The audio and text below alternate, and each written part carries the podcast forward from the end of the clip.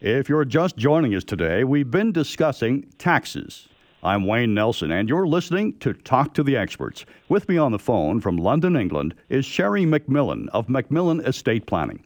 Sherry has been giving us a bit of her insight and some ideas about tax planning, and we'll continue where we left off. But first, a reminder that the MacMillan team will be hosting two virtual seminars. The first one coming up on Wednesday, March 10th, the next one on Wednesday, March 24th, both days at 6:30 p.m. to talk with you about estate or life planning. To register, contact MacMillan Estate Planning at 1-833-266-6464 during weekday office hours or online at the website at macmillanestate.com. That's MacMillan spelled M A C M I L L A N. Sherry, before the break, we were discussing some proactive strategies from a tax planning perspective, and some of the basic tax exemptions is where I would like to pick up on, uh, where Canadians can take advantage of. So let's talk about some of those tax exemptions. Well, I think there are four top ones that we don't want to miss for sure. Um, and the very first one is an interesting one, Wayne. It's your primary home is a tax exemption. So the growth that occurs on your primary home for you and your spouse grows tax free through your lifespan. So ultimately, you know, society as a whole suggests that when we hit a certain benchmark in age, it's time to downsize. And I hear that very often actually with families. And you know, I challenge that value and, and belief system because 93% of us will have health such that we're able to pass on whilst living in our own home. And so we'll have the health that would permit us to remain in place. And so I don't suggest people downsize unless they're doing it to reduce their workload.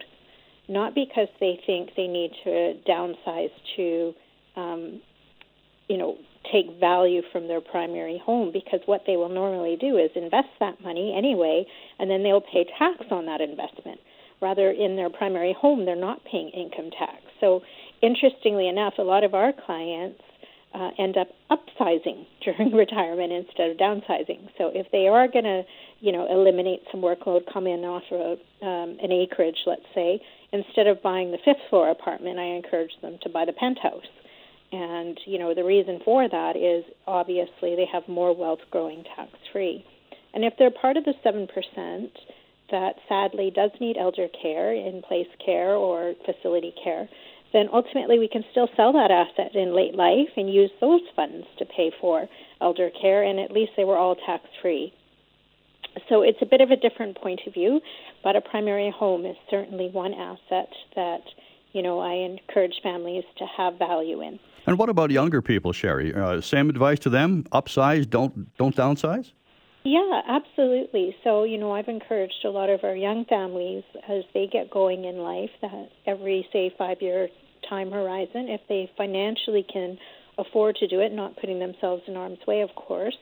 But if they have the ability to upsize into a more expensive home, and I'm not suggesting larger, sometimes just a better community, um, a lakefront, it, it's not necessarily that you're trying to cr- increase your workload, but you're trying to increase the value that's growing tax free in your state. And so, um, you know, it is a way in which families can create affluence through their lifespan. So, you know, we don't have a whole bunch of tax exemptions in Canada, and this one's be- a, a dual benefit as far as I can see because it's where we actually live. So we get to enjoy it, and it grows tax free. And it's something that can be applied to everybody who owns a home, really at every socioeconomic level. Absolutely, and so I'm a big proponent of having a nice home. Um, I don't know I'm that you know popular um, from the standpoint of the husbands who come in and then their wife is out there shopping as soon as they've met with us. But ultimately, I do think it's a wise investment. So. Well, another wise investment, I suppose, for uh, for tax exemptions are the are the tax free savings accounts. Certainly, and you know they're becoming a little bit more valuable to our affluent clients because the limit's around six thousand per year, and you can catch up in years that you haven't utilized it. So I do recommend it to all families, and we have a lot of affluent families who also help their children with these tax exemptions. So they'll help their children have a primary home. They'll also help their children invest in the tax free savings accounts because what's happening is, as a family group, they have more wealth growing tax free. And so it's very wise to be utilizing the entire family unit's tax exemptions um, because it does help you as a family group. So that's another contemplation a lot of families are considering. And it's not just putting the money in the TFSA and, and letting it sit there. You have to have that money working for you. That's right. So we want to actually invest it so that it compounds through your lifespan. And ultimately, you know, it, it does add value, especially to the younger families, because they have time on their side. So, you know, I, I think it's very valuable for mom and dad, grandma and grandpa, you know, to make sure we're optimizing the family unit this way. Now, what about retirement registered, or what, what about registered retirement savings plans, Sherry? Is that still a, a good tax exemption for most people? Well, there's a, a lot of um, contrary information out there in the community, I would suggest, Wayne, when you're affluent. So, what happens when you're affluent is people presume that when you're affluent, you're going to get a, a, a tax deduction at a low rate of tax today, but when you draw it out later, when you're affluent, you're going to pay a higher rate of tax on the drawdown. So that is true in first glance, but it isn't true if you're proactive in how you go about planning your estate. So even my most wealthy families, I actually encourage them to optimize their RRSP because when they actually have to draw it down when they turn 71, that's the new table today, we actually have until you're 100. So it's quite a long duration. But there's also a way to create a tax deduction against the drawdown. And when we do that, what actually happens is you pay the lower rate of tax when you draw that value out. And in fact, in some families, in the way in which we plan, they actually don't pay tax. So I always encourage our families to optimize the RRSP programs. Um, of course, we are all capped on how much we can do every year, but you may as well optimize that. And then we do see our affluent families also sometimes contributing on behalf of their own children because if they optimize their RSP as young people, they can also use their RSP uh, to help buy their first home. And so it's a very much uh, a family planning approach, but it's very favorable for tax planning reasons. So definitely some strategies there, some techniques that uh, the, the specialists at Macmillan Estate Planning can, can help people with uh, to help mitigate uh, a lot of that tax. We don't want to pay more than we have to. That's right.